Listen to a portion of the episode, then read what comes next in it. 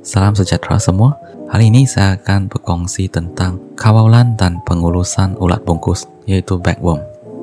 Ulat bungkus adalah satu serangga pemakan daun yang biasa di ladang kelapa sawit.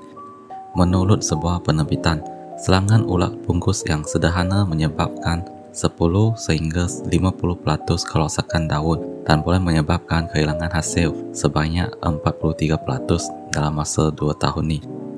Menyedari kesannya, kawalan dan pengurusan ulat bungkus yang berkesan sangat penting.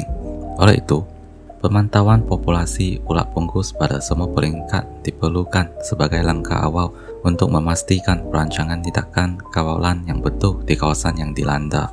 Untuk melakukannya, kita perlu memahami biologi dan sifat-sifat ulat bungkus ini. Terdapat tiga spesies utama ulat bungkus yang merupakan perosak kelapa sawit, iaitu Metisa plana, Pteroma pendula dan Mahasena corbetti. Spesies ini adalah spesies asli yang memakan tanaman tempatan tapi telah menyesuaikan diri dengan kelapa sawit kita. Menurut sebuah artikel, Metisa plana dan Pteroma pendula paling biasa di semenanjung Malaysia, sementara Mahasena corbetti adalah spesies ulat bungkus utama di Timur Sabah. Secara ringkas, kitaran hidup Metisa plana adalah sekitar sembilan puluh tiga sampai sembilan puluh tujuh hari. Tahap telur ambil masa tiga belas sehingga lima belas hari, tahap lawa ambil masa empat puluh satu hingga tujuh puluh satu hari, pupa ambil tujuh sehingga dua puluh satu hari, menjadi jantan dewasa ambil masa lebih kurang satu sehingga empat hari, dan bagi betina pula lima sehingga tujuh hari. Salong lawa adalah subsilinder, panjang sembilan hingga tiga belas sentimeter dengan bentuk cangkuk yang bersangkut pada daun. Inilah sifat-sifat ulat bungkus Metisa plana. Untuk Pteroma pendula, kitaran hidup adalah sehingga empat puluh lapan sampai lima puluh hari, di mana peringkat telur enam hingga lapan hari, lawa dua puluh lima hingga tiga puluh lima hari, pupa sebelas hingga empat belas hari, dewasa satu hingga empat hari bagi jantan dan lima hingga lima belas hari untuk betina. Salong lawa berbentuk silinder, panjang tujuh hingga lapan sentimeter dengan permukaan licin dan benang berpanjang yang bersangkut pada daun seperti pendulum. Akhir sekali adalah Mahasena corbetti yang lebih besar dari segi ukuran dan mempunyai kitaran hidup yang lebih panjang, rata-rata sekitar seratus sepuluh hingga seratus empat puluh hari.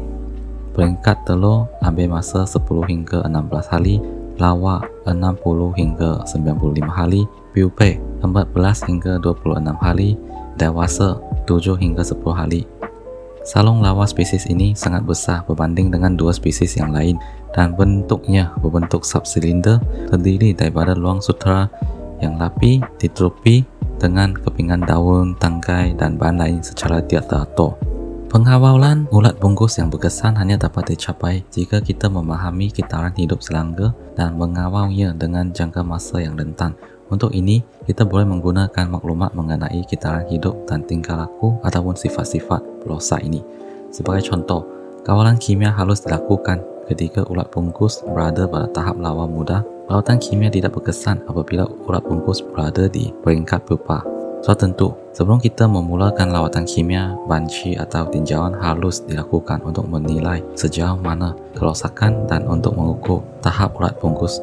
Sebagai contoh, jika bancian anda menunjukkan bahawa semua ulat bungkus berada pada tahap pupa, maka lawatan mungkin tidak diperlukan.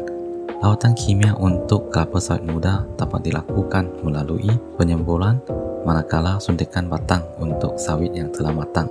Sebaiknya lakukan pemantauan pasca lawatan untuk memeriksa keberkesanan tindakan yang diambil dan untuk merancang tindakan lanjut yang diperlukan. Selain itu, kita boleh mempertimbangkan pendekatan pelaksanaan kawalan ulat bungkus secara bersepadu, iaitu dalam bahasa Inggeris Integrated Pest Management I P M dalam pengendalian ulat bungkus.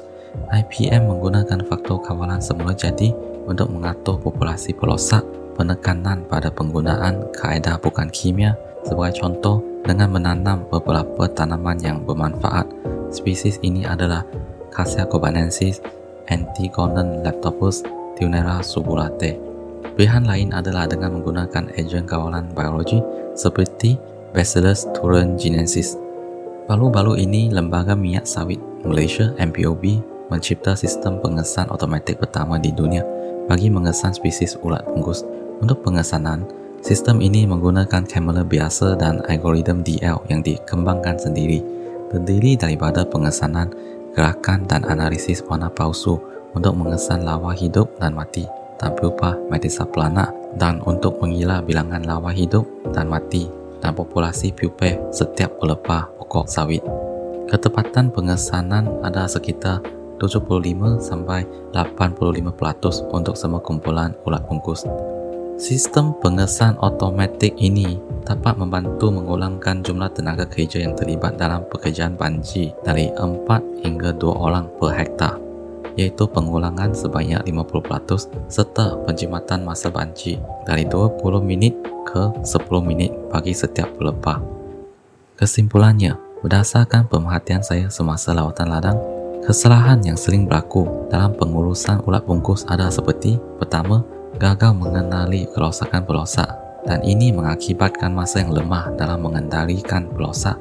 Kedua, tanpa pancian yang tepat, gagal mengenal pasti spesies tersebut, kitaran hidup mereka, dengan itu mengawal kekacauan.